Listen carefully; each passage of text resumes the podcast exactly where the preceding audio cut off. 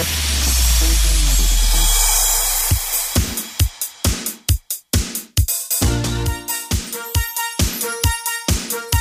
1. Eva Russ. Varmt välkommen till mitt dagliga direktsända relationsprogram. Dagens ämne handlar om järnkoll på relationen. Det betyder inte att du ska ha järnkoll, alltså kolla din partner och bli ett kontrollfreak, utan det handlar om massor med intressanta rön om hur våra hjärnor faktiskt kopplar upp sig gentemot varandra i våra nära och kära relationer. Kanske du känner igen dig i det här scenariot. Du är trött du har jobbat en hel dag.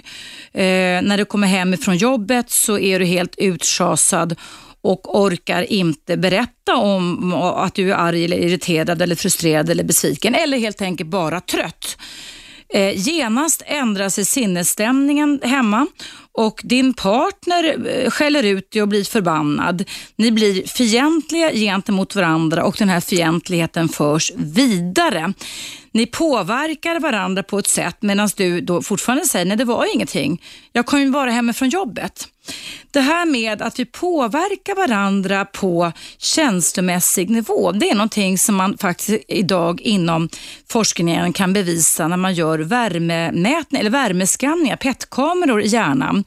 Att alltså känslor kan smitta.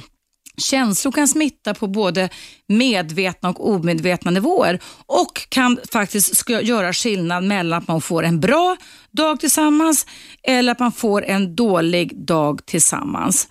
Och Det här är väl någonting som många par känner till och märker att det sker blixtsnabbt, kanske till, till och med någon millisekund, en förändring av sinnesstämningen. Och ändå kan man tycka och säga så, men vi tycker ju om varandra, vi har det ju så bra tillsammans. Men man förstår kanske inte och det kanske man idag kan mäta lite mer eftersom man idag är intresserade av vad händer inne i våra hjärnor när vi kopplar upp oss gentemot varandra.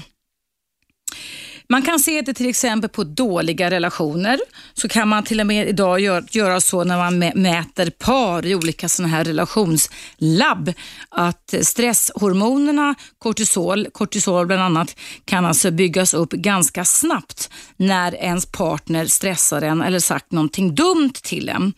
Och Det är ju faktiskt så att när du en gång blev kär, när du en gång blev förälskad i din partner, så var det faktiskt så att just det som promotade, alltså som stärkte själva förälskelsestadiet och gjorde att ni riktade era beteenden mot varandra, det var att era hjärnor möttes. Ni kopplade faktiskt upp era respektive hjärnor med varandra. För vid det tillfället när ni var sådär härligt, varmt, energigivande, galet kära och förälskade i varandra så kan jag säga att hade man haft en hjärnröntgen på era hjärnor då så hade det sprakat om de bilder man hade fått. För vid det tillfället så var det miljoner av era hjärnceller som var aktiverade och era respektive nätverk i hjärnan arbetade för fullt för att kunna både hinna hantera och reglera alla kaskader av känslor, inte minst sexuella känslor. Och Då var det också en väldig mängd hormoner inblandade som, eh, som, eh, som påverkade hur ni betedde er gentemot varandra. Det var inte bara kärlekshormonet oxytocin utan det var också olika belöningshormoner som till exempel dopamin som, gjorde det här, som påverkade era beteende gentemot varandra. Till exempel så kopplades era endokrina system och era kardiovaskulära system, alltså er puls och blodtryck, kopplas upp gentemot varandra. Och Det säger forskarna idag inom relationsvärlden. Och Lyssna här, det här tycker jag är jätteintressant. Att när ett, om vi bara hoppar ett litet steg till när du föddes, när du och jag föddes, så var det nödvändigt för vårt hjärt-kärlsystem att vi omedelbums när vi kom ut ur vår mammas modersliv att vi fick en ögonkontakt med henne. Ett barn som inte får en ögonkontakt det första man gör kan drabbas av kardiovaskulära problem livet ut eftersom man då inte får det här lugnande. Det är ett lugn att man får, får komma nära och sen så får man också oxytocintillförseln genom beröringen när man kommer upp på magen på mamman och mammans bröst. Och då om barnet då får ögonkontakt med mamman och får komma nära henne och oxytocinet börjar duscha mellan mamma och barn så kan man märka då att då följer mamman och det nyfödda barnet varandras puls. Så man dansar i samma takt. Om mamman är upprörd så blir barnets puls högre eller om den är stressad. Men om mamman är lugn så går barnets puls ner. Och man brukar säga då att mor och barn dansar i samma takt. Och Det är precis samma sak som man gör i nära relationer. Framför allt i nära par och kärleksrelationer. Man dansade i duett i samma takt inte i otakt som det lätt kan bli sen när frustrationer, ilska, besvikelser och kanske konflikter ehm, eh, sätter igång och eh, förstör emellan er. Det här har man kunnat se genom att man idag, idag använder sig av väldigt sofistikerade mätinstrument i, i forskningen kring parrelationer. Man gör eh, magnetresonansskanningar, man kan göra PET skanningar och man kan alltså ta blodprov, man kan ta pulsmätningar och också visa det då att om man har fastnat i ett gräl, om du har fastnat med din partner i ett gräl som just då känns olösligt så kan man alltså se ganska enkelt om man tar blodprov på er båda två att era stressnivåer har ökat drastiskt och att era immunsystem blir sårbara och sänkta. Så ni påverkar varandra mycket, mycket mer än vad ni egentligen tror att ni gör. Och de hormoner som drar igång och som påverkar oss väldigt mycket, det är ju då när vi blir kära. Det är ju då de här eh, välmående känslorna som utvecklas inte minst genom endorfinerna som skapar en grundläggande trygghetskänsla och eh, eh skapar positiva känslor. Vi känner oss trygga och lyckliga och säkra. När vi då inte är nära varandra så kan alltså låga hormoner och endorfiner skapa motsatta känslor. Då kan vi alltså få ångest, oro och beteenden som gör att vi som gör att vi fjärmar oss ifrån varandra eller blir desperata och vill klänga på vår partner igen. Eh, vi hade också oxytocin som jag nämnde här, som det också visar sig att det skapar trygghet och säkerhet tillsammans med endorfinerna och ger oss ett välbe, be, eh, i våra parrelationer. Och Det har också faktiskt visat sig att Oxytocin kan också modulera intensiva skräckupplevelser. Så är det så att ni har skrämt, skrämt varandra eller liksom haft ett fruktansvärt gräl så är egentligen det bästa sättet att ni i er parrelation ska kunna mildra skräckupplevelsen, mildra frustrationen och rädslan. Och vet du vad det är? Jo, det är att ni berör varandra igen. Att ni sätter igång utan ord och för ord kan förstöra så väldigt mycket. Kanske då att massera varandra, ta på varandra. Och Det har också visat sig när man har gjort mätningar i hjärnan på, eh, hos par som har bråkat mycket att eh, när, man då, när man då får tillför oxytocin som alltså utlöses genom beröring så får man också mindre farotankar i hjärnan. Den här, de här små körtlarna som sitter på två ställen i vår hjärna som heter amygdala som är på vakt mot fara som direkt kan alltså skanna av och pumpa upp oss så att vi får oerhört höga höjder av adrenalin och noradrenalin och det pumpar även ut genom ganska komplicerade system, stresshormoner, kortisol och så vidare, kan alltså leda till att vi ser, överdriver faran, vi överdriver känslorna i en parkonflikt. Men om vi då börjar beröra varandra mer så minskas den här faroknapparna, den här amygdala-aktiviteten upp i hjärnan. Och vad som händer då är att då börjar vi tänka mindre faratankar också och uppleva och känna mindre farokänslor. Visst är det spännande på hur vi kan påverka varandra relationer.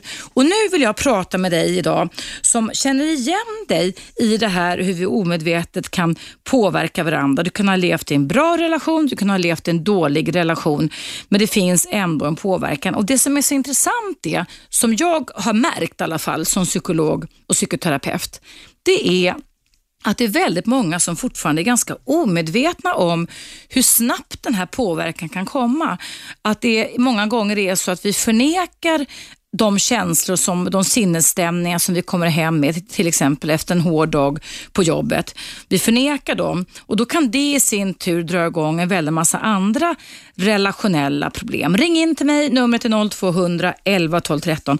Jag vill höra om dina erfarenheter kring hur du, hur du har blivit påverkad av din partners känslor och sinnesstämningar.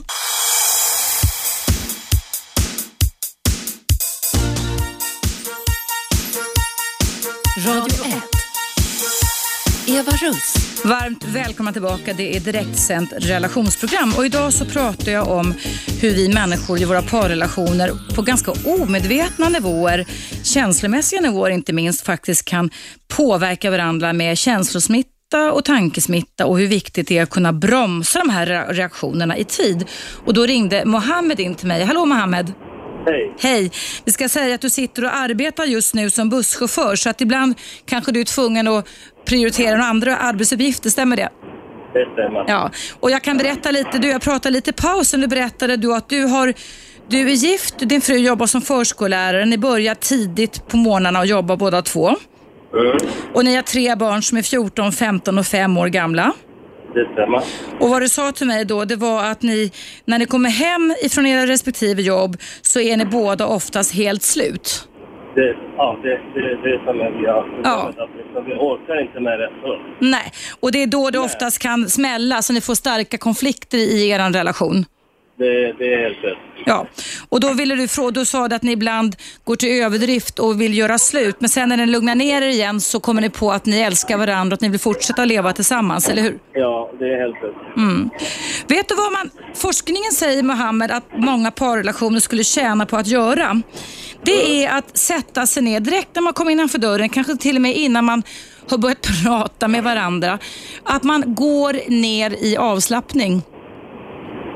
Ja, att man sätter sig ner och hittar någon, fem, fem minuter kan till och med räcka, fem eller tio minuter, där man bara sätter sig ner och pratar inte med den andra personen, blundar, andas långsamt och lugnt och ser inre lugnande bilder, så skulle det kunna leda till att de här känslosystemen eh, regleras så att man alltså kommer ner på lite mer neutral nivå och inte bär med sig alla de här stressfulla tankarna och känslorna som kan förbereda oss för action som vi har burit med oss ifrån jobbet.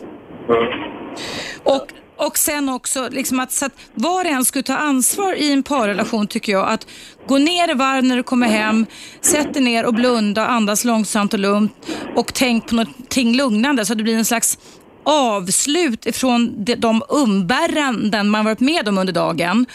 Sen skulle jag också önska att ett par kunde krama varandra när man kommer hem. Ni behöver inte säga någonting, därför då utlöser man också oxytocinet. Det här som gör oss lugna.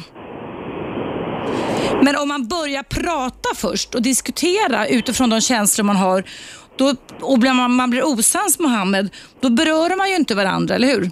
Nej. Då, då, då, det, det skapar beteenden som gör att vi fjärmar oss ifrån varandra istället.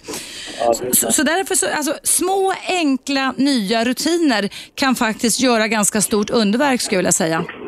Mm.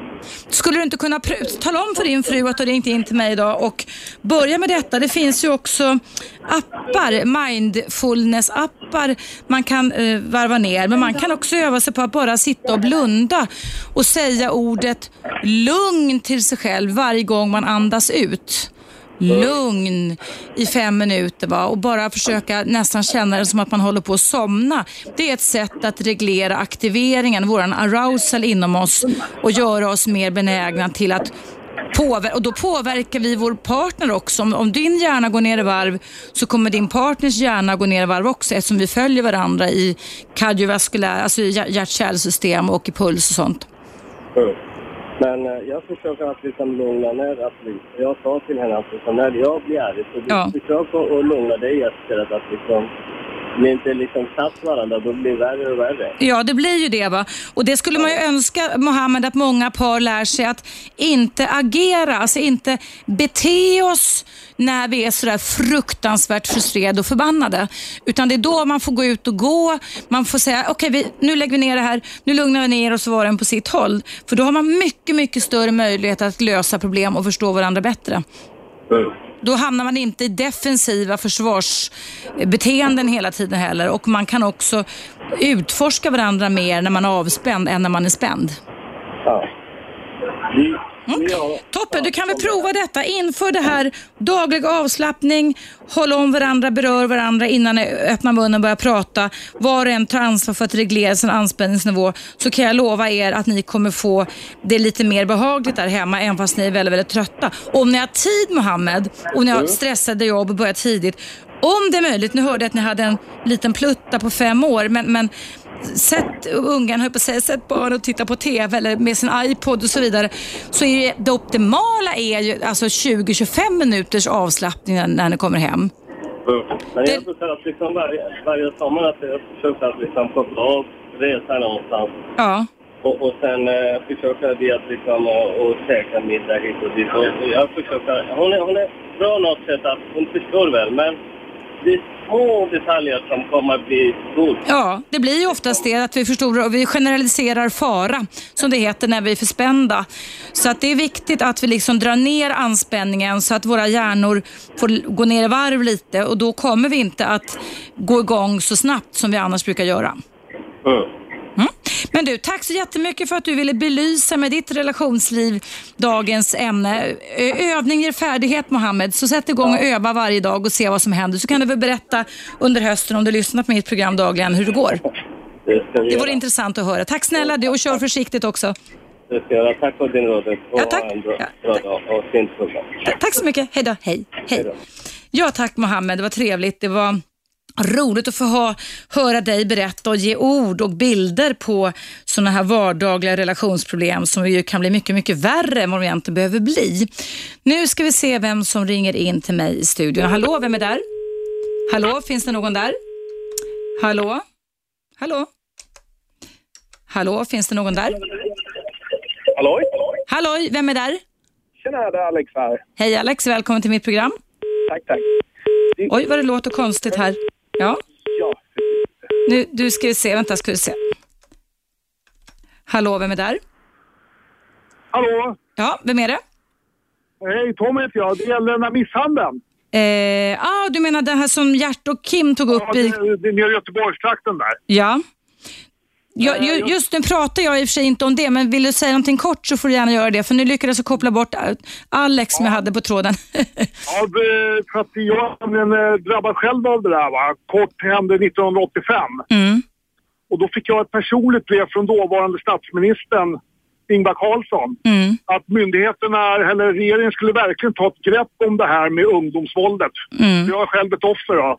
Mm. Och det har tagit mig 20 år att komma tillbaka. Ja, förstår det. Och eh, jag kan bara säga en sak, de här grabbarna måste ju straffas på något sätt för att de sitter ju bara och garvar. Va? Mm. Mm. Och jag har följt upp det här med 114 rättegångar angående ungdomsmisshandel. Oj, oj, det var gediget material.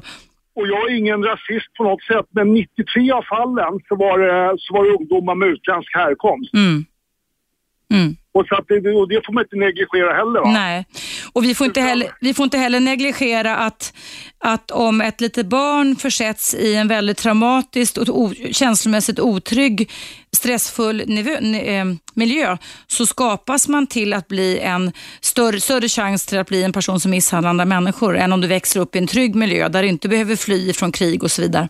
Ja, men det, offren måste skyddas. För att jag menar, det där håller ju till det där snacket. Va? Mm. Jag brukar säga så här, tänk om du själv blir drabbad. Din dotter när hon växer upp Mm. och hon blir drabbad av det här, då kommer du änd- ändra tankesätt också. Mm, fast nu sa inte jag vad jag tänkte, utan jag sa bara vad, att man kan förstå. Alltså, det, är, eh, det är offer som gör andra till offer många gånger. Det är det som är så tra- tragiskt, så att säga. Men, han, den- här ungdomsledaren i Göteborg, Dallas. Mm, jag vet inte vem det är. Ja. Respektabel och bra man som har väldigt bra synpunkter. Ja. Det, det enda de, de lär sig av det är ekonomiskt. Låt dem straffarbeta, utdöm höga skadestånd och låt dem straffarbeta tills det är betalt. Mm, Då blir det ordning på det här. Va? mm, mm. Och jag menar, är man gammal nog att slå ihjäl en människa mer eller mindre, va? Då, är, då är man gammal nog att ta en konsekvens av det också. Ja, jag, jag sa ju då inledningsvis när jag kom in, nu vill jag påpeka att det inte det, det här mitt program handlar om idag, men att, att eh, eh, det, beteendeförändringar tar tid att åstadkomma, men det går, det är möjligt. Och jag är inte övertygad om att, att straff, alltså att, att isolera folk leder inte till förändringar. Nej, men jag har inte sagt att man ska isolera dem, men Nej. ekonomiska straff, det, det är det som biter bäst. Mm, det är möjligt, jag vet inte det, men det är möjligt. Ja. Du, tack så jättemycket. Ja, Ja, tack. hej. Hej, hej, hej. Tack, tack för dina åsikter. Eh, om du är nytillkommen lyssnare så lyssnar du på mig, Eva Russ, och det är direktsänt relationsprogram på Radio 1, Sveriges nya pratradio. Idag så pratar jag om att det är viktigt att vi förstår hur vi i våra parrelationer och givetvis också i våra familjesystem, i våra familjer, även gentemot våra barn och så vidare, faktiskt kommunicera med varandra fast vi tror att vi inte gör det. Vi kan gå omkring tysta där hemma, men våra hjärnor har en tendens till att koppla upp sig gentemot varandra. Och Om man då känner av att den andra är irriterad och den andra nekar till detta så kan ju det leda till en väldig massa missförstånd och bråk eftersom hjärnorna är sensitiva organ, väldigt plastiska livet ut och känner av, vi följer varandra pulsmässigt många gånger i relationer. Eh, jag ska läsa upp här ett mejl efter pausen som kommer från Gunilla som har levt i en destruktiv relation och som kan beskriva hur hon har känt det här eh, i kroppen. Har du levt i en bra relation, har du levt i en dålig relation eller kanske som Mohammed som ringde in här och som vill få tips hur han ska undvika bråk när han och hans fru kommer hem ifrån tidiga stressfulla morgonjobb som förskollärare och busschaufför. Ring in, numret är 0200 11 12 13. Men nu är det dags för nyheter här på Radio 1.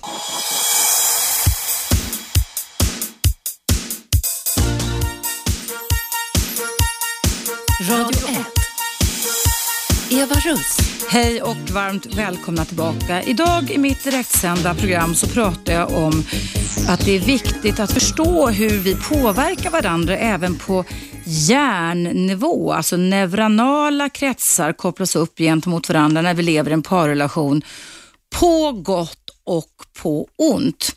Jag pratade och coachade Mohammed innan pausen eh, och gav dem, han och hans fru som lätt hamnar i konflikt när de kommer hem från jobbet, att eh, innan de ens börjar prata, alltså innan de ens börjar relatera gentemot varandra, eh, typ börja diskutera om dagen har varit eller vem som ska laga maten och vem som ska städa och så vidare, så skulle de ägna sig åt en daglig ny rutin. Nämligen det att eh, börja med en avslappningsövning båda två. Det kan du göra tillsammans eller var och en för sig. Det finns avslappningsappar, det finns mindfulness-appar idag, det finns instruktioner på nätet. Man kan öva sig på att bara säga ordet lugn varje gång man andas ut. Man kan öva sig på att blunda. Du kan göra det nu om du vill och föreställa dig ett, ett eh, vackert träd så här på höstkanten som står framför något vattendrag av något slag som flyter långsamt och lugnt. Det ska alltså inte vara Niagarafallen utan det ska vara en bild som ger lugn och frid och harmoni. Och Sen kan man bara blunda och föreställa sig det här trädet någonstans i världen där det så småningom lossnar ett löv som det ju brukar göra på höstkanten. Och Då kan man föreställa sig hur man ser hur vinden långsamt tar tag i det här lövet och hur du ringlar runt och gör som du brukar göra med löv, fladdrar lite hit och dit och så småningom når vattenytan på det här vattendraget där det här fiktiva trädet står på din näthinna, alltså innanför din näthinna. Och i inre bilder inuti dig själv så ser du sen hur lugnt och fint, hur det här lugna vattendraget långsamt och lugnt transporterar bort det här lövet längre och längre och längre bort och du följer det med blicken och bara känner lugn och harmoni fylla din kropp. På det här sättet, det här är en mindfulnessövning där man jobbar med en lugn och stillande och helande bild. Man kan också jobba med att eh, till exempel räkna långsamt och lugnt eh, ifrån 300 eller 200 och bakåt och bara koncentrera sig på att räkna långsamt och lugnt. Och då kan man räkna kanske 50 steg eller 100 steg och det kan vara ett sätt att varva ner också. Eh, en favoritövning som många av mina klienter har lärt sig det är att du föreställer dig en rektangel. Och En rektangel är ju inte en kvadrat, en kvadrat har lika långa sidor utan en rektangel har ju då två sidor som är vågrätta som är längre och de lodrätta sidorna är ju kortare då. Och då föreställer du då att du börjar, att du Titta på den här rektangeln när du blundar. Du har den in, inskriven kan man säga, en bild på din näthinna. Du kan göra det nu om du vill. Du föreställer dig att du ser en rektangel framför dig när du blundar. Och Så börjar du uppe och liksom fäster blicken uppe i det övre vänstra hörnet på rektangeln. Där du då tar och eh, Eh, nej, i det nedre, ned, nu säger jag fel. I det nedre vänstra hörnet på rektangeln, som är den korta lodrätta sidan, där tar du och andas in och liksom följer eh, med blicken tills du kommer till nästa hörn som är det övre vänstra hörnet. Så du andas in. Så, och sen när du kommer in och ska börja andas ut, då följer du den övre vågrätta linjen på rektangeln som då är längre än den eh, lodrätta och så när andas du ut och då andas du ut dubbelt så lång tid, tre gånger så lång tid som du andades in. Så om inandningen lät så här så andas du ut så här.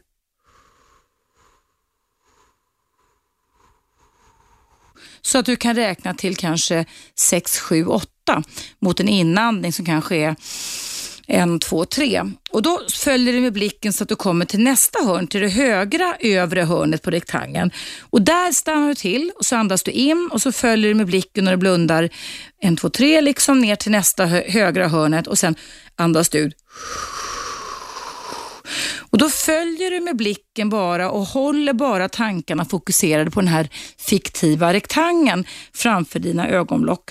Och jag kan garantera att om du följer med blicken den här rektangeln och alltså andas in och hitta den här rytmen och andas ut långsamt och lugnt så kommer det att påverka din aktiveringsnivå i hjärnan och du kommer känna dig mer avspänd och mer harmonisk efter en stund.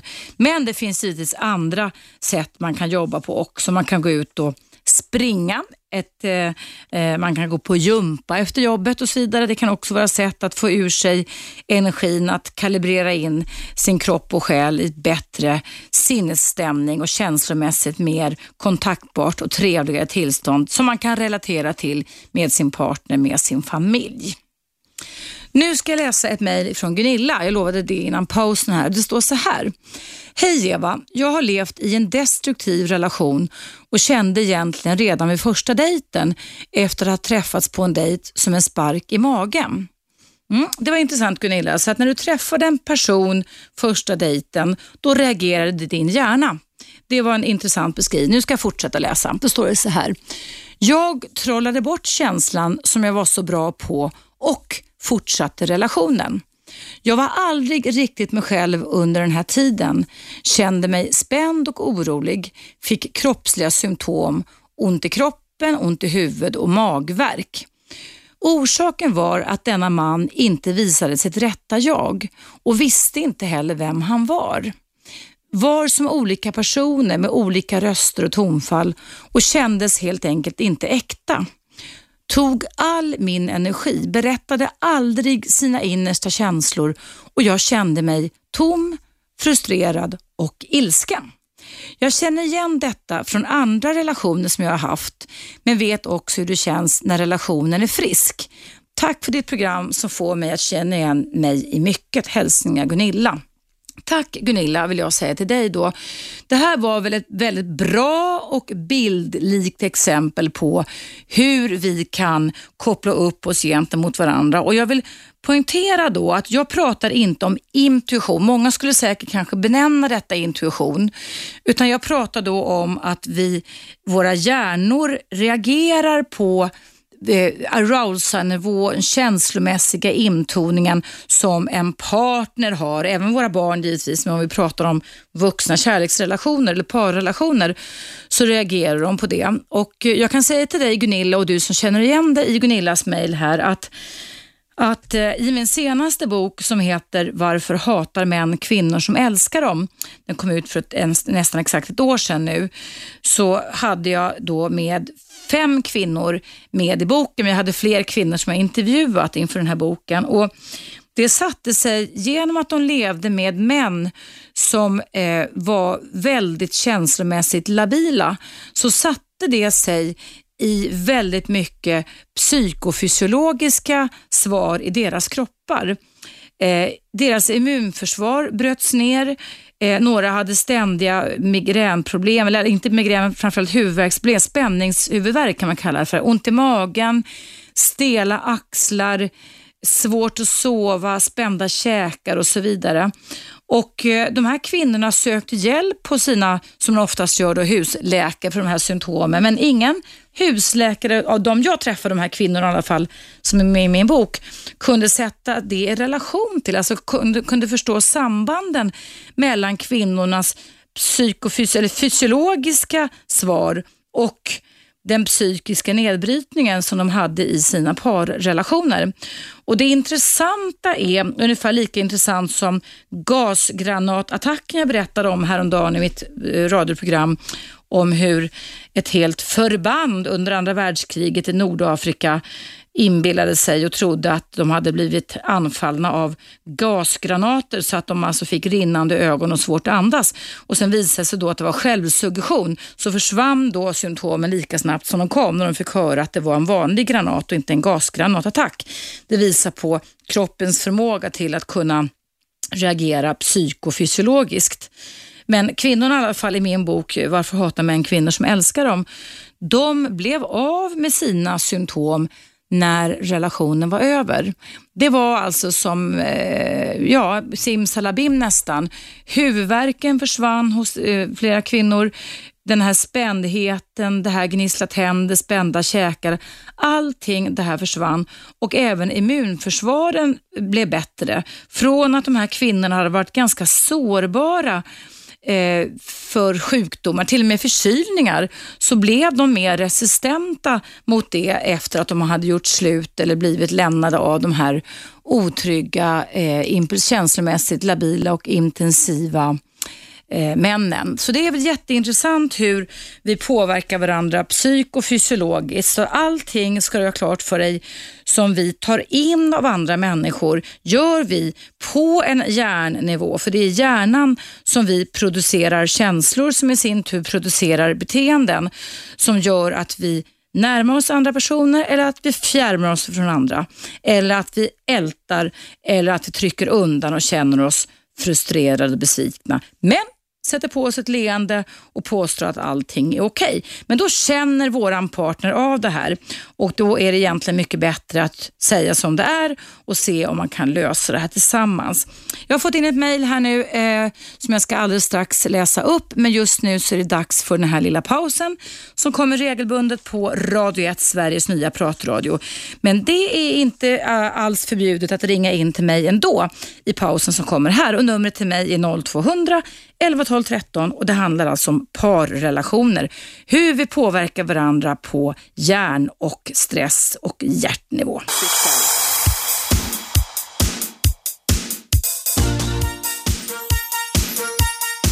Radio 1. Eva Russ. Varmt välkomna tillbaka. Idag i mitt direktsända relationsprogram så pratar jag alltså om hur vi faktiskt måste bli medvetna om hur snabbt våra hjärnor kopplar upp sig mot varandra när vi lever i en parrelation och smittar varandra med både känslosmitta och tankesmitta fast vi kanske förnekar det och inte tror att det verkligen spelar någon roll. Karin reagerade på detta så jag ska ha ett samtal med Karin nu. Hej Karin! Hallå, hallå. Det lät som att du hade småbarn hemma. Ja, jag har småbarn hemma. Jag har tre barn. Du har tre barn, hur gamla är de? Eh, de är tre, fyra och elva. Oj, då är det ganska tätt mellan dem. Är det tre och fyraåringar som är hemma nu eller? De är hemma sjuka. De är sjuka. Och det går, är de på dagis annars eller? Ja, annars är de på förskola. Okej. Okay. Vad väckte det här eh, ämnet för tankar och känslor hos dig då, då som småbarnsmamma? Jo, alltså det är det. Många gånger när man kommer hem från jobbet så är det ju så att man är väldigt trött. Mm. Och uh, jag har levt en relation med min man nu då, i nästan 13-14 år. Mm. Och uh, många gånger så blir man förbannad. Man, man tar ut allting på sin partner. Mm. Men ibland kan jag känna att det är ganska bra också att man får ventilera. Absolut, lätta på trycket, absolut. Att man får lätta på trycket och då får man, ibland kan man vara väldigt elaka mot varandra men ibland kan det vara någonting positivt i det negativa också genom att man, mycket frustration kommer ut och man är ibland ärlig mot varandra. Mm, mm. Har ni hittat något bra sätt att balansera det här på då, under de här åren tillsammans, Karin? Jag tycker vi har gått igenom ganska mycket tillsammans och sådär. Men jag tycker ofta, alltid har det varit så att vi hittar tillbaka till varandra. Hur har ni gjort för att hitta tillbaka till varandra? Vi kan ha varit arga på varandra och det kan ha varit ibland i flera dagar liksom. Men sen så har man liksom skitlagt där bakom sig liksom och börjat vara med varandra istället. Det var en bra sak du sa där, för det tror jag många kan lära sig av om man lyssnar på dig Karin, nämligen att man släpper Mm.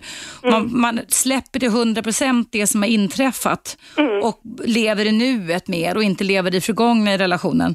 Ja, precis det är det. För om man har trampat på samma sätt hela tiden då kommer man inte vidare. Nej. Utan eh, Mm. Ja, man måste gå mm. vidare, man måste släppa det till stolthet. För, vissa, liksom. Precis, för vissa saker har redan inträffat och de kan vi inte lösa. Och vissa saker kan vi förändra med tiden. När vi går och tänker och suger på saker och ting liksom i tanken. Då kan vi komma på, ja men herregud och vad dumt det blev och nej det här ska jag verkligen tänka på för det här var ju ingen höjdare. Men ibland kan man inte heller komma på några bra lösningar och då är det bättre att bara släpp det, sluta älta och som du sa, lev i nuet istället, hitta tillbaka till varandra igen. Ja, absolut. Sen tänkte jag bara prata, jag lyssnade på dig igår också mm. om eh, ett samtal som var igår. Mm. Och då är det så att jag har haft utmattningssyndrom. Ett utmattningssyndrom, ja. ja. hade jag och jag var sjukskriven i nästan nio månader. Var det när du var småbarnsmamma eller var det innan dess? Ja, det var när jag var småbarnsmamma ja. och jag gick in fullständigt i väggen som man säger då. Mm. Mm. Och eh, jag lyssnade på en som var väldigt, hade försökt ta sitt liv. Helena ja, som ringde igår. Ja, just det. Mm. Och um, jag kände ju så fruktansvärt, jag var så fruktansvärt nedgången. Jag fick åka akut till sjukhus ett par gånger. Mm. För att jag fullständigt kollapsade och hamnade i sån här uh, utmattningsdepression som man kallar det. Mm. Och jag tog mig ur det där. Det finns liksom, man kan ta sig ur allting. Kan du berätta lite hur du fick hjälp att ta dig ur det? Eller, eller hur du hjälpte dig själv rättare sagt, Karin? Ja, det var mest jag hjälpte mig själv. Men jag fick ju gå på terapi på vårdcentralen, fick jag ju komma till då. För jag ringde ju, det var ju någon gång när jag var extremt dålig i början där jag verkligen bara, jag bara grät hela tiden. Mm. Och ringde till vårdcentralen, det blev en tid jag blev kopplad direkt till en sån här um, terapeut eller vad man säger. Mm kurator eh, som jag fick träffa samma dag. Så jag fick hjälp ganska fort. Jag fick en tid bara, inom en halvtimme fick jag en tid att komma ner. Och sen så hade jag en väldigt bra läkare då som, som jag hade bra kontakt med som hjälpte mig. Och jag fick på, gå på sjukgymnastik. Jag fick börja simma om dagarna. Mm. Eh, och det hjälpte mig otroligt mycket. Mm. Men sen var det tror jag mitt inre mest som sa, nu får det fan räcka det här. Alltså jag måste ta mig ur det här. Jag var ju som en, nästan som en grönsak som bara låg hemma hela tiden och jag grät. Och det ha, har du någon aning Karin om, jag har ju haft som tema här och kommer att ha det under hela hösten, livsteman. Alltså, mm. Och det här med att bli utbränd, där kan man ju även se i forskningen att det kan ha att göra med en föreställning om sig själv, att man inte duger och att man måste vara perfektionist på något sätt. Kan du känna ja. igen det dig själv i din utbrändhetsdiagnos? Jag kan känna mig själv att jag aldrig sa nej riktigt förut. Mm. Jag sa aldrig riktigt nej utan jag var aldrig ärlig mot mig själv. Mm. Det kanske var på jobbet också, liksom, man ville alltid vara tillgänglig och man ville, hade svårt att säga nej. Mm. Det var det mesta. Där, därför att man har en föreställning, man när en föreställning om sig själv att om jag inte gör det här så kommer jag inte duga eller vara tillräckligt bra. Ja, precis så var det.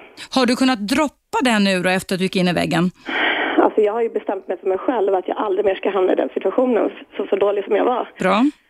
Och hur gör du då för att inte hamna i den situationen? Det är lite intressant. Jo, alltså det, jag... Ehm, det löser sig allting, har jag börjat tänka på. Liksom. Om jag är borta mycket från jobbet, eh, barnen har varit mycket sjuka, jag tror det var mycket det också som gjorde att jag gick in i på grund av mm. att jag känner den här pressen på mig hela tiden. Mm. Men att jag är inte oersättlig på jobbet och jag är liksom... Familjen går före och jag mm. backar lite, jag går inte i samma tempo längre. Nej. Det är väldigt viktigt. Man kan ju till och med lära sig att gå mindfulness-takt när man är ute och går. Ja. Att inte rusa fram utan att tänka på varje, alltså vara medveten närvaro när man sätter ner fötterna när man är ute och går lite. Ja. Eller när man pratar med andra människor och så vidare. Ja, för jag gick och pratade väldigt mycket med terapeuten. Det var flera gånger i veckan. Jag gick och pratade med det och sjukgymnasten gick jag till och det var ju helt suveränt. Men just det där att jag började träna och började simma, vilket jag aldrig gjort i hela mitt liv, det hjälpte mig otroligt mycket. Hinner du med det nu då? Att göra? Fortsätta med det eller? Jag har blivit lite arg på mig själv att jag inte har hunnit simma så mycket nu men det har hjälpt mig just att börja träna liksom, och tänka, Mm. lägga undan lite tid för mig själv. Ja, Kro- kropp och själ tillsammans och, och samtal och beröring är jätteviktiga för att man ska kunna få, det är en- verkligen en hälsoformula kan man säga Karin. Ja, för jag tänkte det på det, det som mest, mm, mm, en till sak som hände med min kropp när jag var så här, hade utmattningssyndrom när jag var så dålig, att jag fick ju utslag på hela kroppen. Du fick utslag ja, det är Ja, stre- var som kropp stresssymptom. fick- Ja.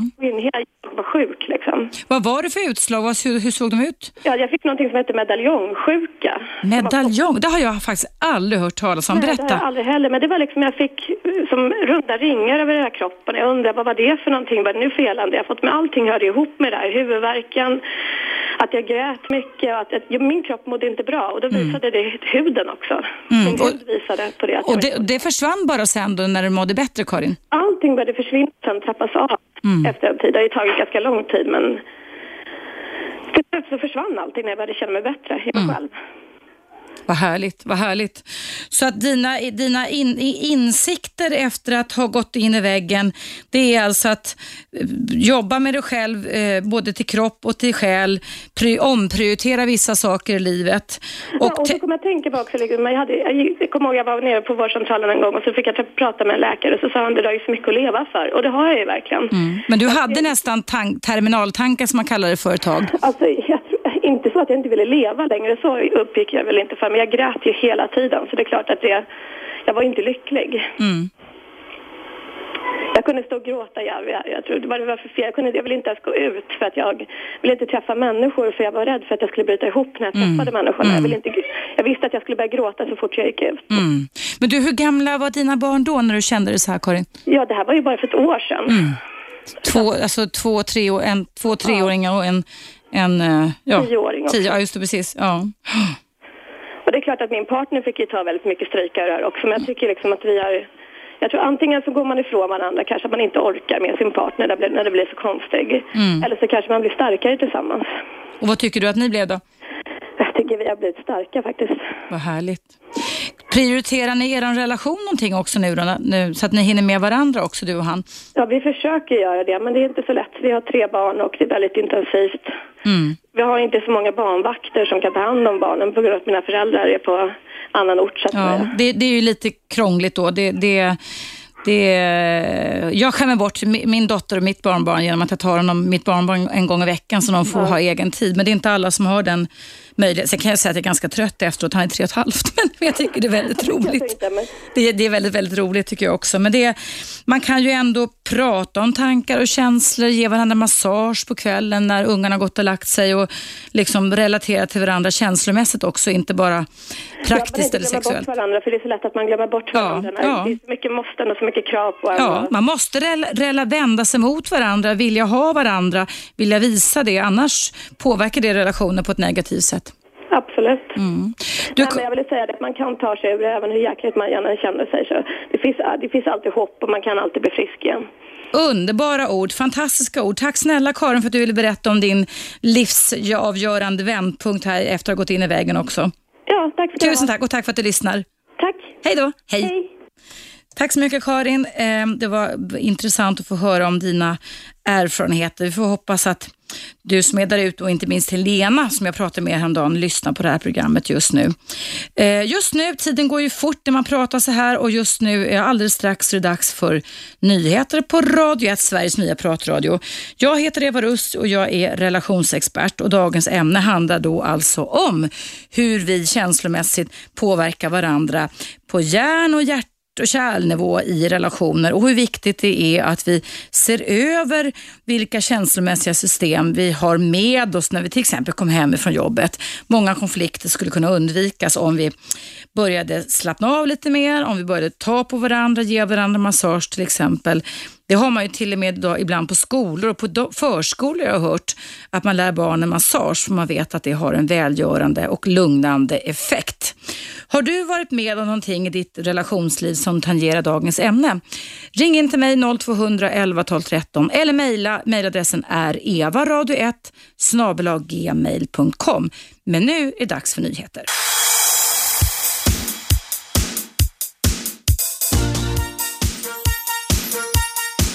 Radio 1. Eva Russ. Välkomna tillbaka. Idag pratar jag om att det, vikten och vitsen är att vi förstår hur vi påverkar varandra känslomässigt. Man har inom idrotten i sen, ja, kanske 20-30 år tillbaka pratat om känslo och tankesmitta. Och idag kan man alltså mäta detta med hjälp av både blodprov och med hjälp av hjärnskanningar. Till exempel på par som lever i parrelationer och visa då hur vi följer varandra i pulsfrekvens och i, ja, att våra, våra, vi påverkar varandra, våra hjärnor är uppkopplade gentemot varandra. Nu ska jag prata med Alex som har väntat en stund. Hej Alex och välkommen. Hallå? Hallå? Hallå? Hallå? Är det ingen där? Hallå? Nej. Det var konstigt. Nu är det något tokigt, hörru du. Hallå? Är det ingen där? Nej? Okej. Okay. Eh, ja, då är, får jag ta och be dig ringa en gång till då, Alex. 0200 11 12 13 eh, så får jag hoppas och se att jag får tag på dig igen. Det var väldigt konstigt det här med växeln här. Eh, jag beklagar verkligen det. Det är inget roligt när man har lovat det. Det var andra gången du ringde idag. Då får jag göra så här istället att jag läser upp ett mejl ifrån Linda. Eh, beröring och en kram när man kommer hem avväpnar verkligen. Det fattar man ju till och med i tanken. För man kanske är trött och grinig och man blir på sin vakt när man ser att ens partner är surmulen. Samt att jag som oftast är hemma flera timmar innan min make kommer hem och jag har då roddat med barn och lagat mat. En bra dag är allt rogivande för mig, men om det har varit en strulig eftermiddag är ju stämningen en helt annan på eftermiddagen. Och Ofta har jag varit hemma som sagt ett par timmar och när stackars maken kommer hem kanske jag överöser honom med alla mina idéer för hemmet och familjelivet. Jag förstår att det inte går att hoppa på honom med allt detta så snart han kommer hem och försöker lägga band på mig. Men ibland är det så surt hela tiden att man aldrig vågar ta upp tankar och idéer för det stör den andra och väcker stress av alla måsten och idéer och förslag. Jobbar på detta men det är inte kul att tassa för att inte störa om den andra är på dåligt humör allt för ofta. Nej, det är ack, ack så sant. Det måste jag verkligen säga. Det håller jag verkligen med om. Och det slår mig då Linda att jag måste ju då också berätta att eh, man idag alltså i det finns en forskare som heter John Gottman som har eh, påverkat relationsforskningen världen över och eh, han relaterar till, eller visar till att då också de fakta som har att göra med mäns och kvinnors psyko, psykobiologiska skillnader. Där han hävdar, John Gottman alltså hävdar att män kan lättare än kvinnor bli överbelastade av äktenskapliga konflikter. Eh, och Det skulle då bero på att män fortfarande, enligt honom då John Gottman, har eh, jägar hjärt-kärlsystemet, alltså de kardiovaskulära systemen för jakt fortfarande i sig, vilket innebär att man eh, ligger och eh, sparar energi för att sen bli av med den när man jagar efter bytet och sen bär hem bytet. Och att i sådana fall män, i sådana fall enligt John Gottman, skulle behöva ha lite längre återhämtningstid på sig.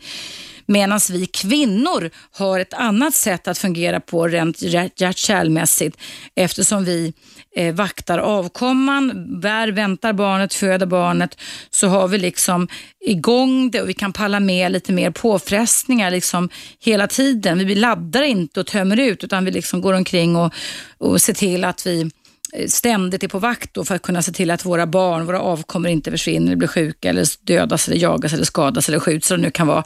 Om man då tar stenålderstermer eller termer från savannen. Och det skulle då kunna medföra då att vi kvinnor har lättare för att kunna bråka och kunna palla med bråk än vad män har. Det skulle också kunna vara ett skäl nog för varför, dels jag tänker det som Linda skrev här, sitt mejl till mig, att vi eh, inte överbelasta varandra så mycket när vi kommer hem. Utan att vi istället gör så som jag sa att Mohammed och hans fru skulle kunna göra. Att vi ägnar oss åt ordlös eh, kommunikation istället åt ordlös meditation. Du berör mig så utlöses det och då skulle vi kunna få, få ner nivån, arousal-nivån, aktiveringsnivån i våra båda hjärnor och därmed också minska risken. Ja, nu, är du, nu, nu tänker jag inte släppa dig. Jag förstår inte vad som händer med den här växeln men nu har jag dig på tråden. Tänker aldrig släppa dig Alex nu, tredje gången gilt. Ja, ingen fara. Tack.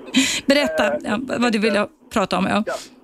Alltså, jag tänkte bara tacka först. för Ja, vi har det likadant nästan. Alla har det nästan. Eh, att man, har, man jobbar ju så mycket, man har inte tid, man är trött.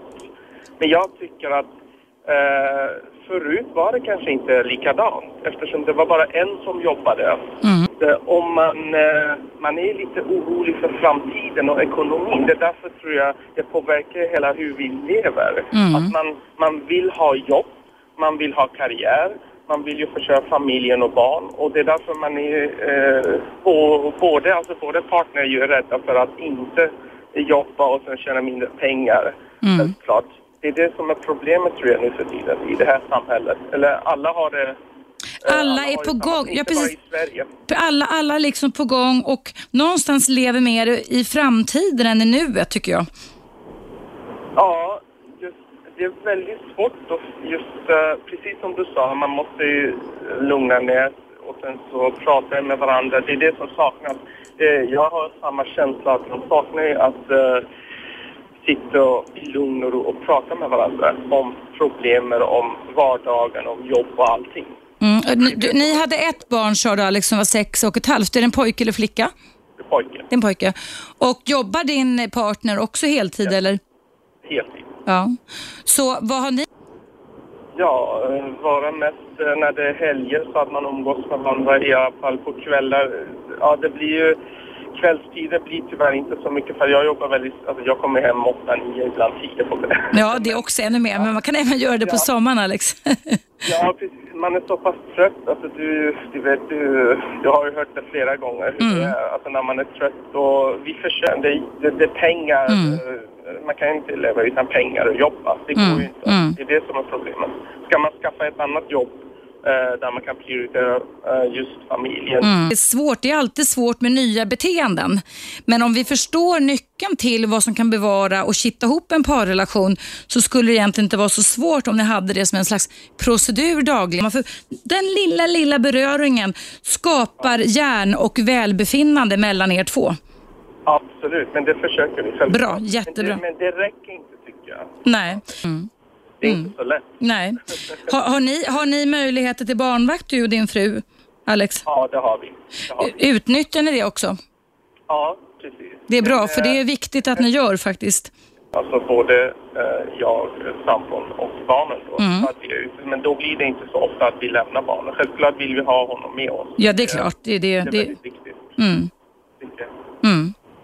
Men eh, eh, ja, jag tycker att eh, problemet familjen och framtiden, om man tänker på lite karriär också, det är det som är problemet. Ja, ja. Man tänker på det hela tiden. Hur blir det i framtiden? Och, och, och det Alex är, är ett jätteintressant faktum. Jag har sagt det några gånger i mitt program, nämligen den att Zebror och giraffer får inte magsår för de har inte förmåga att kunna tänka in i framtiden. De lever bara i nuet.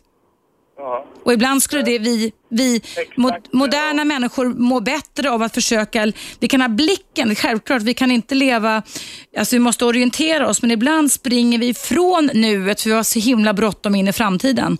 Och det är det som jag har lärt mig nu att de senaste två åren att just tänka på det väldigt ofta just eh, oavsett vad jag, än jag gör. Alltså Det är jättebra. Om jag jobbar eller om jag är hemma.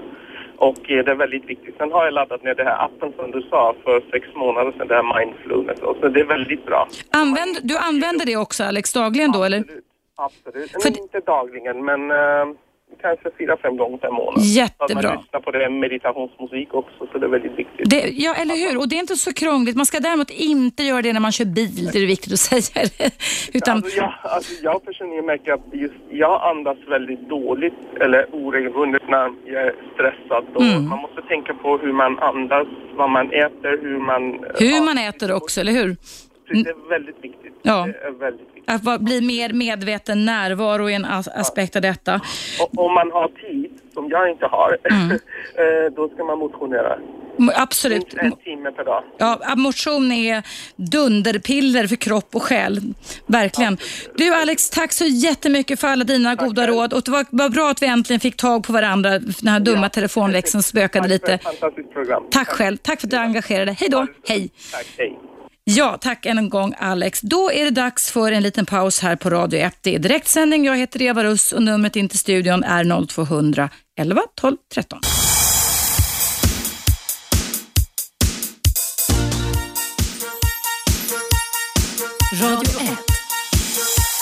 Eva Russ.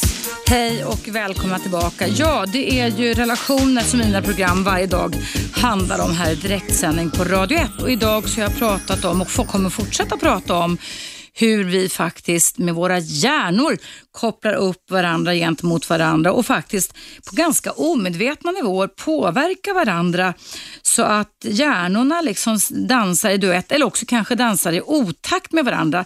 Inte minst när vi är nyförälskade så dansar verkligen våra hjärnor i samma takt. Men i takt med att vi kan bli osams eller att vi kan vara stressade eller att vi kan vara utarbetade eller utbrända så kommer våra dans, eh, hjärnor inte att dansa samma takt. Och Det är då som många konflikter och problem kan uppstå. Eh, det finns många redskap för det här. Daglig eh, avslappningsträning eh, innan man börjar diskutera eller relatera till varandra efter en lång arbetsdag kan vara ett bra sätt. Eh, fysisk motion är givetvis ett jättebra sätt. Beröring eller att man själv går och tar massage med regelbundenhet är också väldigt bra sätt att både få oxytocin och avslappning av en annan person. Eh, och det är viktigt att se till att eh, givetvis också skaffa belöningar eller få igång belöningssystemen i relationen för det har också att göra med hur mycket motiverade man är i partnerrelationen för att vilja komma nära och vilja utforska varandra och så vidare.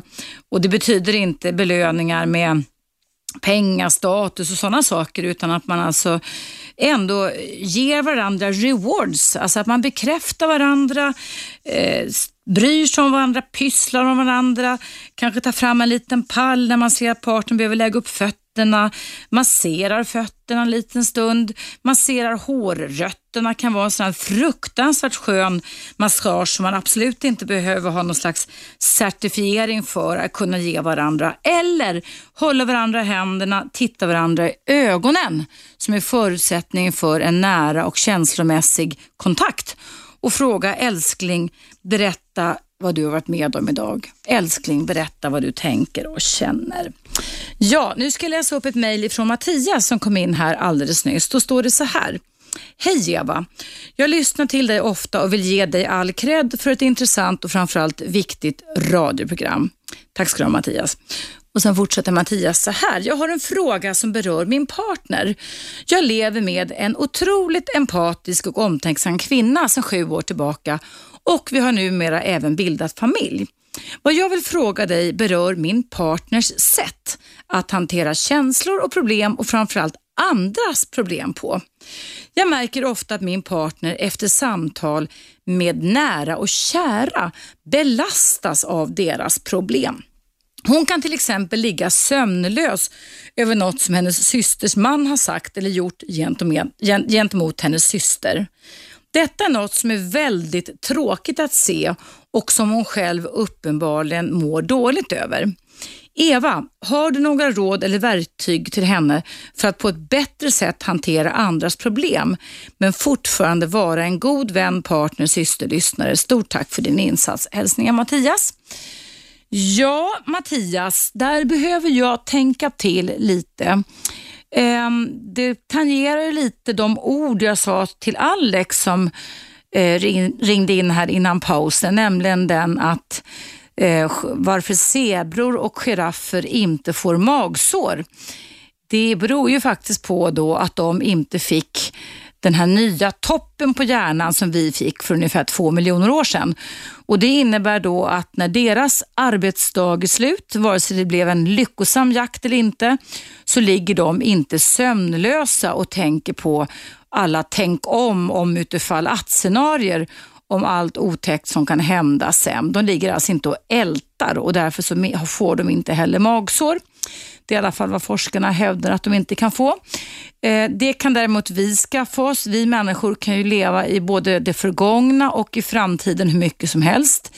Det är ju föreställningsförmågan som eh, vi kan ha med oss som skiljer oss ifrån djuren. Vi kan använda vår föreställningsförmåga till att visualisera inre bilder, bättre sexlust, positiva förväntningar och föreställningar om oss själva och andra. Men vi kan ju också, precis som jag tror att Mattias kvinnliga partner här gör också, ligga och älta saker och ting som, eh, som har kommit upp under samtal och därmed få vår nattsömn störd. Eh, det finns en KBT-övning som är väldigt klassisk, som är väldigt vanlig och som eh, försöker hjälpa människor att eh, hantera problem. Den kallas för typtankeindelning. Och det kanske du Mattias skulle kunna hjälpa din eh, partner med att lära sig. Och Det innebär då att innan hon går och lägger sig så ska hon fråga sig själv vad är det hon tänker på just nu och liksom tömma hjärnan lite med papper och penna. Det är till och med så att det är bättre med papper och penna än med den sedvanliga datorn eftersom datorn har en tendens till att göra oss extra mycket uppkopplade och också kan leda till att vi kan få sömnproblem för vi blir liksom besatta av att sitta vid datorn hela tiden. Och Det blir mycket sensoriskt input i våra hjärnor. Så släck ner datorn, papper och penna. Vad tänker jag på just nu? Och sen så när när hon har skrivit ner det här så skulle hon kunna ringa in den mening eller de, det problem som är hetast, som alltså känns mest inom henne innan hon ska gå och lägga sig. Och Sen så tar hon och funderar över så här, är det här en typ 1-tanke? Det är nämligen då en typ 1-tanke kan vara bra för dig lärare. Det är alltså någonting jag kan lösa här och nu. Är det någonting jag kan göra åt det här exakt just nu när klockan är 8, 9, 10 på kvällen, då gör jag det nu. Bokar tid, går, jag kanske måste i och sig sätta på datorn igen, men alltså gör någonting så att jag blir av med det, så jag kan bocka av det. Ringer samtalet, ehm, förbereder för barnens utflykt så jag inte ligger och tänker, tänk om jag glömmer alla grejerna till utflykten eller vad det nu kan handla om för någonting. Gör det här, jag gör det här och sen får det vara bra. Då gör man det då, det är en typ 1-tanke. En typ 2-tanke, det är när man alltså ältar saker som man redan har gjort, alltså gjort är gjort, om saker som redan har inträffat. Och Då får man fråga sig själv, kan jag lösa sånt som redan har inträffat? Ofta så kan vi ju inte göra det. Vi kan inte lösa saker som redan har inträffat. Däremot kan vi föra upp det, det kallas då för typ 2-tankar, till en typ 1-tanke så att jag kan bocka av det och lära mig någonting av det. Så här, då ringer jag och bokar tid här, då ringer jag och gör det här. Så har jag liksom lämnat det och då brukar också själen få lugn och ro och inte gå upp i arousal eller i aktivering. Och sen då den tredje tanken man skulle lära känna då, det är katastrofscenarier och jag skulle tro att det är det som Mattias partner ligger och tänker på. Katastroftankar, det är tankar som har att göra med saker som ännu inte har inträffat. Och det kan också innehålla väldigt mycket måsten och borden. Och då kan man fråga sig själv så här, kan jag lösa saker som ännu inte har inträffat? Vad gör det med mig? Hur påverkar det mig tanke och känslomässigt? De ska man istället identifiera men distansera sig ifrån såvida man inte då kan flytta upp det till en typ 1-tanke som innebär att du just do it, att du alltså bockar av och sen går och lägger dig och sover. Och Detta är ett sätt för själen, för vårt inre inre kognitiva förmåga och funktioner och känslor också som hänger ihop med våra tankar. Att lära oss att sätta punkt. Det är problemlösning, att lära sig att identifiera typ 1-tankar som du löser här och nu och sen får det vara bra typ 2-tankar som redan har inträffat som du inte kan lösa i alla fall. Eller typ 3-tankar som har med kommande eventuella katastrofer att göra. De lär, det är bra om vi lär oss identifiera de här tankarna. Vi kan ha en enorm nytta av det sen i vårt vardagliga liv. Och där gäller det också för Mattias fru att inte eh, förknippa sänggåendet och sängen med att ligga och älta. Utan papper och penna ska inte vara i sängkammaren utan det ska vara något annat rum. För sängen och sovrummet ska förknippas med avslappning. Punkt. Nu är det dags för, för nyheter här på Radio 1.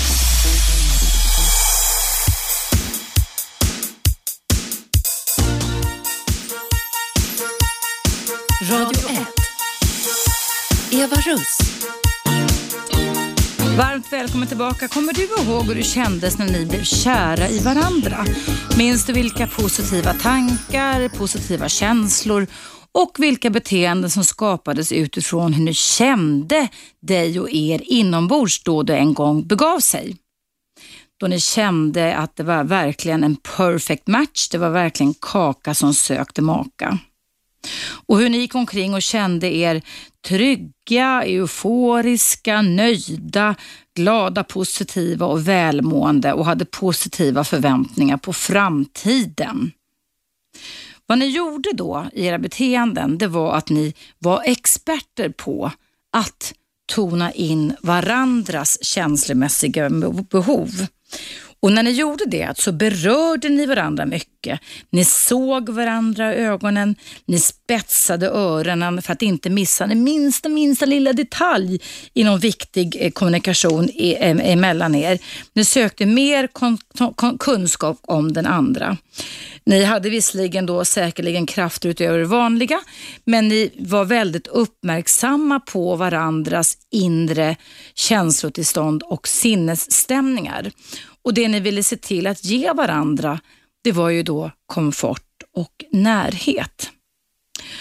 Och vid det tillfället så var miljoner av era hjärnceller aktiverade och nätverken arbetade för fullt för att kunna hinna hantera och reglera all denna kemiska och hormonella cocktail som en förälskelse innefattar. Och eh, ni blev alltså invirade, alltså verkligen invirade när ni var nyförälskade i varandras neurologiska och psykologiska modeller och nätverk. Där, eh, där ni sen resten av livet kan man säga har kopplats upp gentemot varandra. Men det kan också leda till när man lever länge tillsammans och när man är trött, sliten, sur, utarbetad och kommer hem och förnekar att de här problemen finns. Att man kan skapa problem och vidmakthålla problem genom den eh, då, eh, osynliga kan man väl nästan kalla det för, känslosmittan som innebär att eh, våra pulsfrekvenser och våra hjärt-kärlsystem faktiskt eh, påverkar varandra på ganska för oss omedvetna nivåer.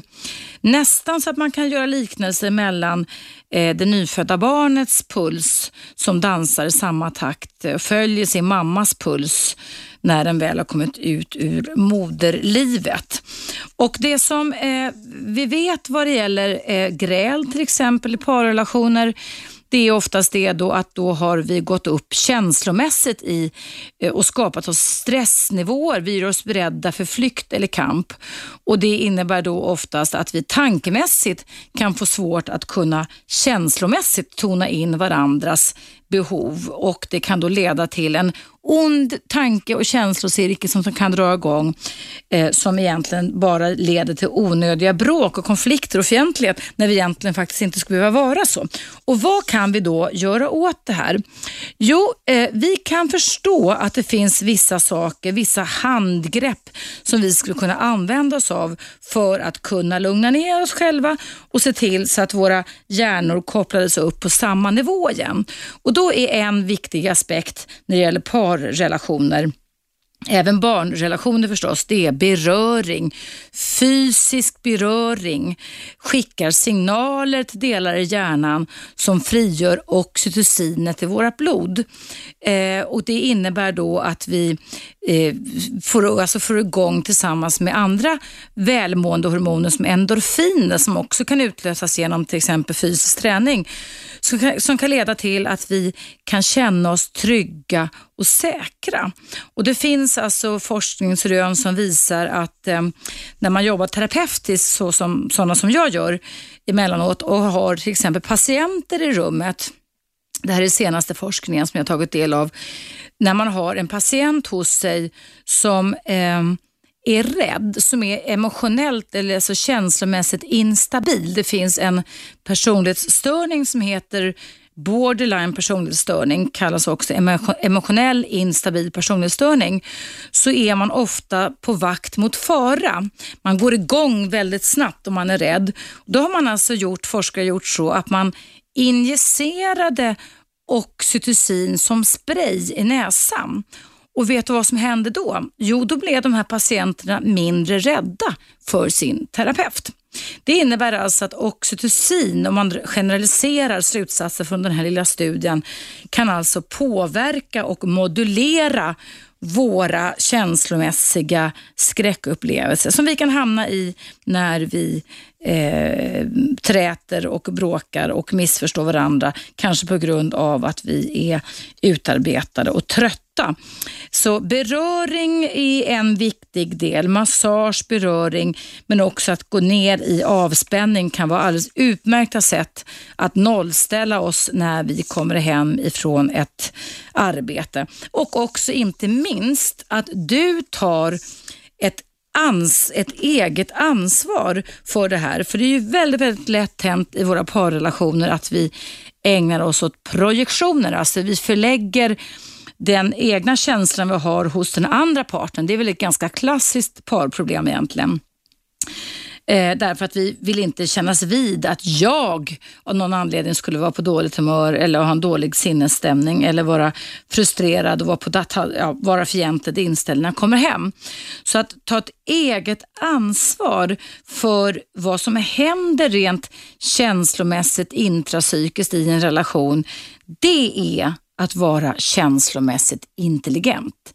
Det är att kunna förstå hur viktigt det är att kunna tona in, stanna upp och stoppa de olika systemen som har med känslor och tankar att göra. För det är faktiskt så, och det kommer du att höra mig säga hela hösten på olika sätt här i mitt direktsända relationsprogram på Radio 1, nämligen så att zebror och giraffer skapar sig inga tankemässiga problem för de har inte fått den nya hjärnan som vi har fått. Och ibland är det tyvärr så att våra känslomässiga delar som var likadana som alla andra däggdjur till för ungefär två miljoner år sedan ibland reagerar så som om den inte visste om att vi hade den nya toppen på hjärnan. Så känslolivet går och pulsar på ett sätt och tankeliv på ett annat. Och Det är det som är själva utmaningen för oss människor. Att försöka begripa hur vi påverkar oss själva och påverkar varandra i en parrelation. Men också med ganska enkla verktyg försöka stoppa olika typer av reaktioner.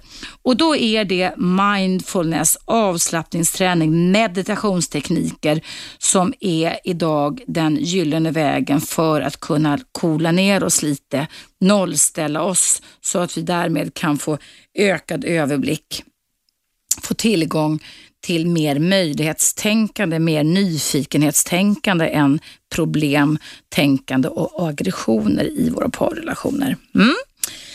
Det blev en ganska lång utläggning det här. Det finns fortfarande utrymme för dig som lyssnar att ringa in till mig. Numret är 0200 11 12 13.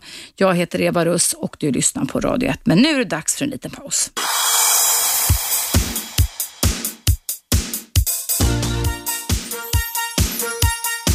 Radio 1. Eva Russ.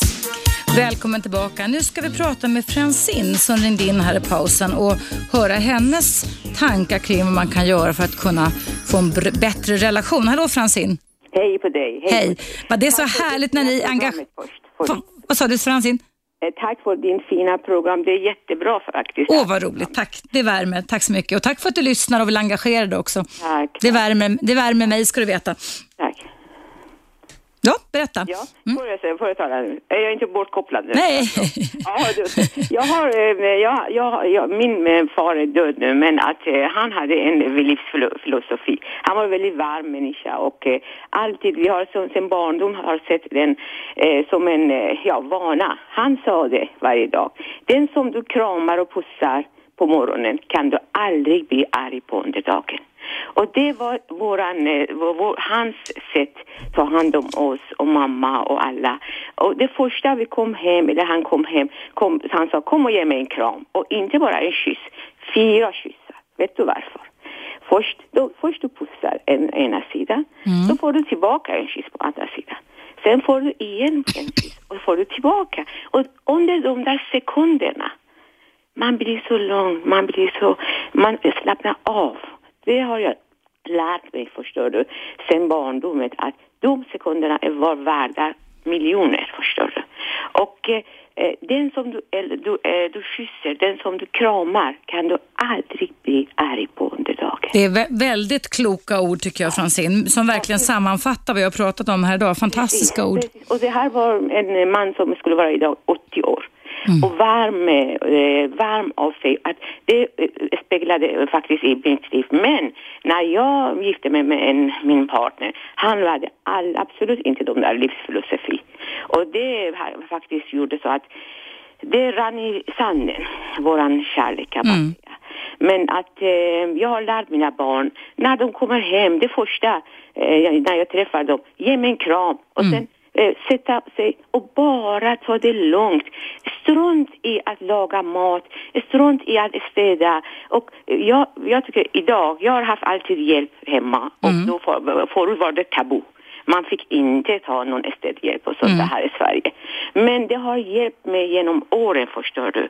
Att få lite estethjälp, få lite hjälp att hämta barnen, satsa de där pengarna. Idag kan du få det, eh, dra av skatten också här mm. i Sverige. Just det, rotavdrag. de där timmar, de där, den där halvtimme som du ska springa, eh, tvätta eller hämta barn eller städa, satsa den på era relation istället. Mm. Och kom, när du kommer hem, gör ingenting. Om du har ungarna också, ungarna lär sig, mina ungar lärde sig. När man kommer hem, man sätter sig och sen slappnar av, tar en kopp te, snacka av sig, lugn, tända ett ljus och sen eh, tala om hur dagen har varit.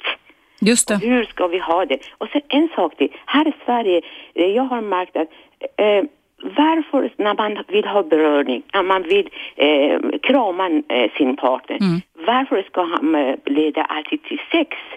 Det behövs inte att alltid ska eh, leda till sex om man vill ha en kram och kyss under dagen.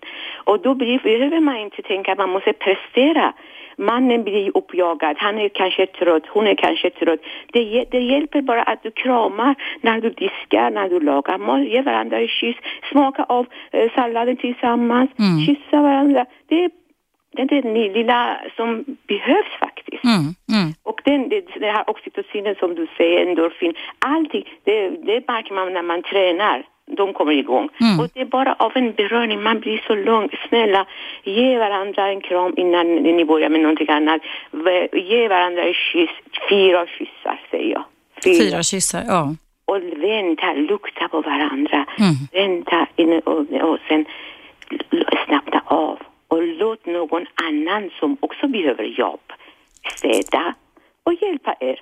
De, det finns många som kan, vill gärna hjälpa till hemma till äh, hämta barnen, äh, städa och det är ingen skam. Och vi kvinnor här i Sverige, jag har bott här i 32 år, vi vill göra allting, vi vill visa att vi är duktiga. Men snälla, tänk på er hälsa, tänk på er partner. Mm. Vi behöver inte göra allt. Vi behöver inte visa att vi är, vi är duktiga på allt.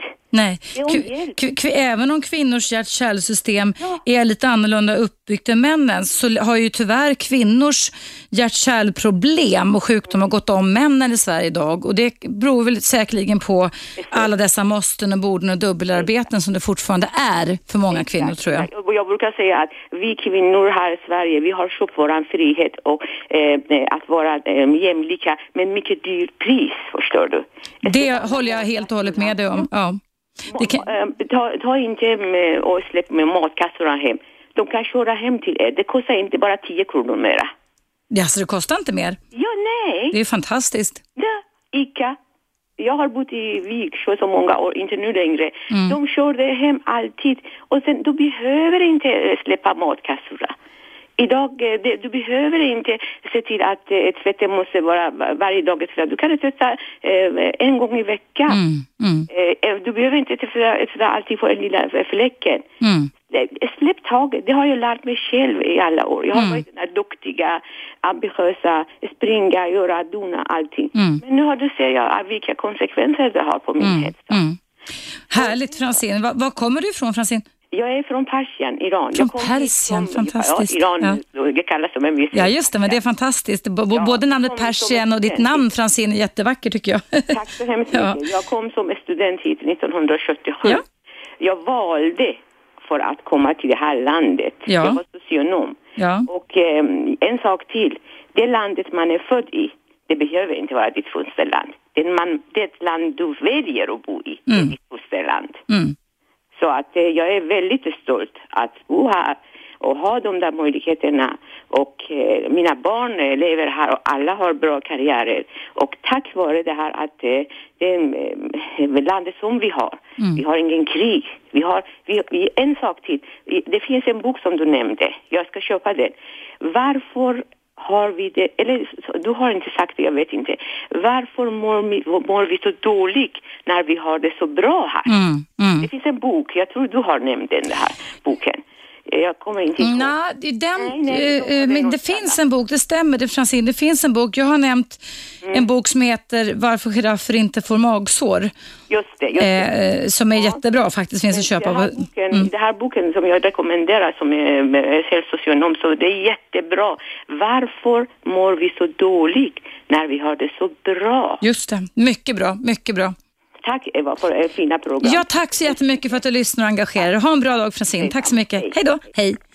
Ja, det är så roligt när ni eh, engagerar er i ämnet och även vill hjälpa andra med andra råd. Jag ska se om jag hinner med ett sista samtal idag. Hallå, finns det någon där på tråden? Hallå? Hallå, finns det någon där? Hallå? Hejsan, Anders heter jag. Hej Anders, välkommen till mitt program Eva Russ. Hej, tack. Jag skulle vilja börja inleda med att tacka dig för ett fantastiskt program. Det var roligt att höra. Tack så mycket. Jag har inte riktigt lyssnat fullt ut idag så att jag hoppas att det jag kommer att vilja prata med dig om inte är helt utan. Kör, kör du, det är lugnt. Det är lugnt. Det är så här att eh, jag har alltid tyckt och fascinerats av det här med psykologi och det är inte alls så att jag pluggat på något sätt eller studerat det på något sätt. Men efter att jag själv har haft en väldigt kortvarig, vill jag säga, depression i mitt liv så gick jag ur den här väldigt starkt. Jag har funderat mycket på det där, varifrån det kom och hur det blev som det blev och så vidare. Så jag har köpt en bok som du säkert känner till som heter Den mörka sanningen tror jag den heter. Den mörka hemligheten. Ja, Av Egil Linge, ja just det. Ja. Just det, precis. Och fascineras nog vansinnigt av hur det är skrivet och kan riktigt se hur andra människor i min omgivning och mig själv och till och med djur, hur, hur de fungerar precis utefter de här teserna med eh, den eh, vardagshjärnan som man har och den här eh, överlevnadshjärnan. Mm. Men det som har slagit mig, som jag hoppas att du kan ge mig ett svar på, som fascinerar mig något så kopiöst, det är varför försöker vi medvetet att få en liten konflikt mellan de här två hjärnhalvorna genom att till exempel sätta oss ner och titta på en skräckfilm och liksom få de här två delarna av hjärnan att eh, hamna i obalans varandra. Mm. Vi vet inte bättre. Vi måste öka kunskaperna. Det, jag var ju på en, två större kongresser kring neurovetenskap och KBT här nu i sommar. Och de, de säger det handlar om att förstå hur människokroppen är uppbyggd. Ja. Och, hjärnan är uppbyggd också. Alltså vi måste förstå det, för den kan vara som de säger, tricky brain. Alltså vi måste begripa hur, hur vi ska göra för att kunna stoppa vissa impulser i tid och så vidare. Ja. Tror du att det kan ha någonting att göra med att den här medvetande delen i den här vardagshjärnan försöker säga till dig att idag är jag nog intresserad av att se en skräckfilm för att försöka träna mig att koppla bort att inte den här reptilhjärnan typ kliver in i fel lägen och så vidare. Att man försöker medvetet lära hjärnan. Ja, alltså vi, vi har ju med oss många både primitiva känslor som förbereder oss för handling. Känslor är ju egentligen, varför vi har känslor är ju för att vi ska kunna agera och vara responsiva till förändringar i omgivningen kan man väl säga. Och då har vi ju en uppsättning väldigt starka känslor som, är från, som man kallar från reptilhjärnan som djur också har. Det här vrede, panik och rädsla. Eller att, ja, som innebär att vi kämpar, flyr eller spelar döda. Men sen har vi en massa underordnade känslor, lite för förfinade känslor kan man säga också. Och det är väl så att vi måste liksom vårda våra känslomässiga system och ibland kanske till och med också få lätta lite på dem för att vi ska kunna känna oss hela som människor. Vi kan ju inte gå omkring och bita ihop jämt och ständigt heller, förstår du? Och då kan det ju vara ganska skönt ibland, tänker jag snabbt här nu Anders, att man liksom ser på någonting där man får tillåtelse att kanalisera det här under eller övertrycket som många människor går omkring och känner att de har. Ja. Men man, kan, men man kan lika väl börja träna karate till exempel också. Det är också en explosiv träning så att säga. Så, där man får en fysisk hälsa på köpet och påverkar sin arousal-nivå också. Ja, ja, ja. Ja, det är så fantastiskt intressant där så det är inte klokt. Det är jättespännande. Eh, du, tack så jättemycket för att du lyssnar och tack för att du tycker om mitt radioprogram. Nu måste jag tyvärr avrunda programmet för idag. Ja, det får du göra. Tack så jättemycket. Vi hörs imorgon igen hoppas jag verkligen. Tack ska du ha. Ja, tack, hej. Hej, hej. Ja, kära lyssnare, det går fort när man har det roligt. Nu är det dags för mig att avsluta mitt direktsända relationsprogram. Vill du lyssna på mig i repris så går det vardagar mellan klockan 19.00 och 21.00. Du kan lyssna på mig via appen, gratisappen som finns för Radio 1 och du kan också lyssna på mig på Radio 1 Play. Om du har önskemål om relationsämnen, jag fick ett mejl här som jag inte hinner läsa upp just nu, eh, så ska eh, mejla mig, evaradio1 gmail.com är adressen. Och det går också bra att ringa in på våran inringnings eller åsiktstelefon som står på dygnet runt och bara säga kan inte Eva ta upp det här? Och då är numret till den då som alltid står på 0200 11 12 12. Det var inte så svårt, det kommer du komma ihåg. 11 12 12. Därmed så sätter jag punkt för idag och vill tacka alla er som har lyssnat på mig idag, alla ni som har ringt in och alla ni som har mejlat mig och engagerat i dagens ämne. Jag önskar er alla en riktigt bra dag och hoppas på återhörande imorgon igen. Hej då! 101,9 Radio 1 Sveriges nya pratradio